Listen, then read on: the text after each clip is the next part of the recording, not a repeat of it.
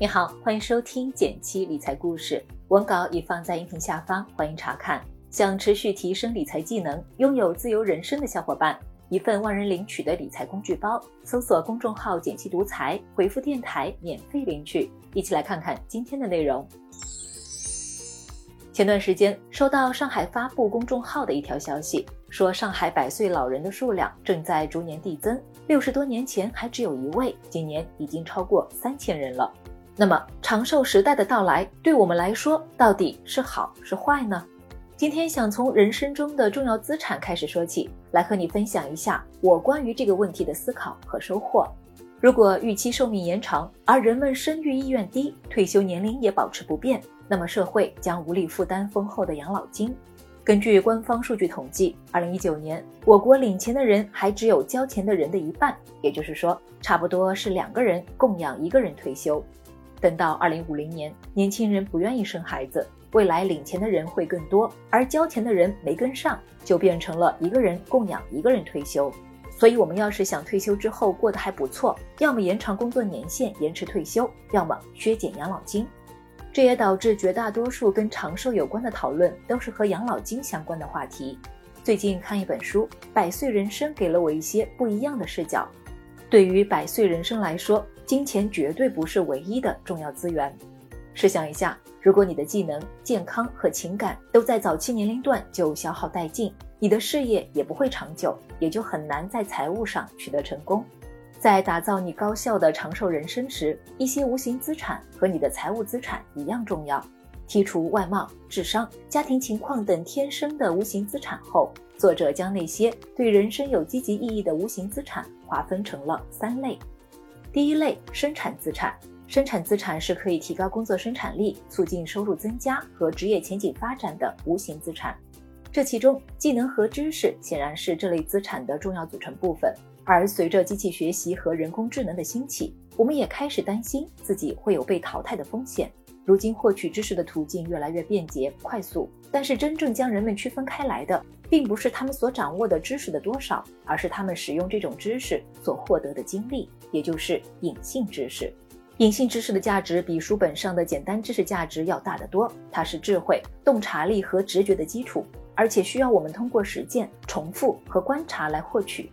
比起囤积知识，我们也会更提倡大家将学到的东西运用到实践中，从观察和归纳中收获自己的隐性知识。第二类活力资产。这类资产关乎精神和身体的健康与福祉，包括友谊、积极的家庭关系和伙伴关系，以及个人健康。丰富的活力资产是衡量美好人生的关键组成部分。比如，我们越来越意识到保持大脑健康和良好运作的重要性，而这些与我们的日常行为、社区参与度、稳固的关系、身体素质和饮食习惯都有关系。不过，有一种新的观点认为，大脑是具有新塑性的，它更像是一块肌肉，你可以通过反复使用和练习，避免智力下降。第三类转型资产，转型资产是指对自我的认知、接触不同网络的能力和对新经历的开放态度。在百岁人生中，人们将经历巨大的变化和大量的转型，提高转型成功率，能减少不确定性和降低成本的资产。你可能会遇到业务被喊停，也可能会遇到因为技术升级而被转岗，还有可能从初创公司的探险家转变成责任重大的管理者。一些转型会令人不安，这个时候你该怎么办呢？作者给出的建议是：准备好接受反馈意见，寻找和聆听他人想法，然后对问题进行反思。这样一来，你会对自己有更好的理解和感悟。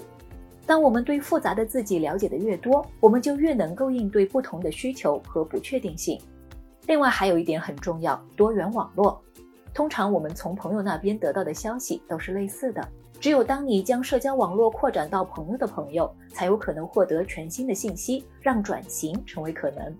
所以说，生产资产、活力资产和转型资产这三大类无形资产，在百岁人生中是和金钱同等重要的。说完了无形资产三大类，我们接着聊聊有形资产。如果没有坚实的财务支撑，你也会发现自己根本没有时间投入到财务之外的关键事物里，包括家庭、友谊、健康等等。关于有形资产，最多被讨论的还是房子。与银行中的资金或股票投资相比，房子是一种非同寻常的有形资产。人们不仅会将房子作为一种保值的手段，同时它还有可能为我们创造租金回报。在大多数国家，房子是人们投资组合的重要组成部分。很多朋友可能都想过这个问题：以房养老的模式是否可行？之前有一项研究发现，七十岁和七十岁以下的人中有百分之七十的人感觉到。为了维持退休生活而出售房屋的可能性微乎其微。通常只有伴侣死亡或身患疾病这样的创伤性事件才会促使老年人卖掉他们的房子。而当你不需要卖房子的时候，在未来它就会成为一种遗产。所以，想要依靠住房来为百年人生提供资金的想法显然是不太明智的。如果房子不可行，也许你应该像学习任何跟工作相关的知识时一样，尝试着建立自己的理财能力。一项研究显示，如果你的财务知识丰富，那么每年通常能比别人多赚取百分之一点三。每投资十万美元，有理财知识的投资者将在十年之后多获得一点六万美元，二十年后多获得四点二万美元，三十年时则是八点四万美元，四十年后则能多获得十四点五万美元。如果想提高金融知识水平，可以通过阅读金融书籍、参加在线课程和研讨会等等方式，提升自己的投资表现和财务规划能力。不过，随着财务知识越来越丰富，我们会慢慢意识到，通过投资赚钱并不是件容易的事儿。你也可以通过选择更多元的投资组合来达到分散风险的目的。在接近退休的时候，我们应该降低投资组合的风险，以寻求在退休后获得安全收入，而不是盲目下注。这是因为随着年龄增长，留给我们弥补财务逆转的时间也会减少。另外，有了一定的金融知识后，你会发现每投资一种产品，金融中介机构都会收取一定的费用。在自己的学习能力较好的时代，学会看懂那些复杂的条款，会对你的长期投资更有帮助。在寿命较短的人生中，把闲暇时间主要用来放松也无可厚非。但在寿命更长的人生中，就需要更加周全一些的规划才行。闲暇时间也可以为投入创造空间。我们不仅能躺在沙发上看电视或在电脑前玩游戏，也可以用来学习技能、提升健康和增进感情。毕竟，我们很难对未来做出预测，越是遥远的未来，不确定性也越大。在百岁人生中，不确定性的范围大大增加。从过去单纯的消费闲暇时间，变成消费和投入两部分，对于我们的一生都很重要，在长寿人生中更是如此。同样重要的是努力修炼人生的无形资产。在这个人人都有机会做个人品牌的年代，生产类的资产可以帮助你更有效地利用自己的技能和知识储备；活力资产可以让你有机会和信任的小团体一起做更多对社会有价值的事儿。而自我认知和多元网络相结合，又能为你的转型创造基础，从而人生选择可以更广、更自由。只有人生本身是好的，更长的预期寿命才是一件好事儿。好了，关于长寿人生的思考，今天就和你聊到这里。喜欢今天内容的话，欢迎点个赞，告诉我吧。别忘了根据音频开头的提示，免费领取理财工具包，学习更多理财技能，享受稳稳变富的感觉。订阅内容每周一到周五，简七在这里陪你一起听故事、学理财。我们明天见，拜拜。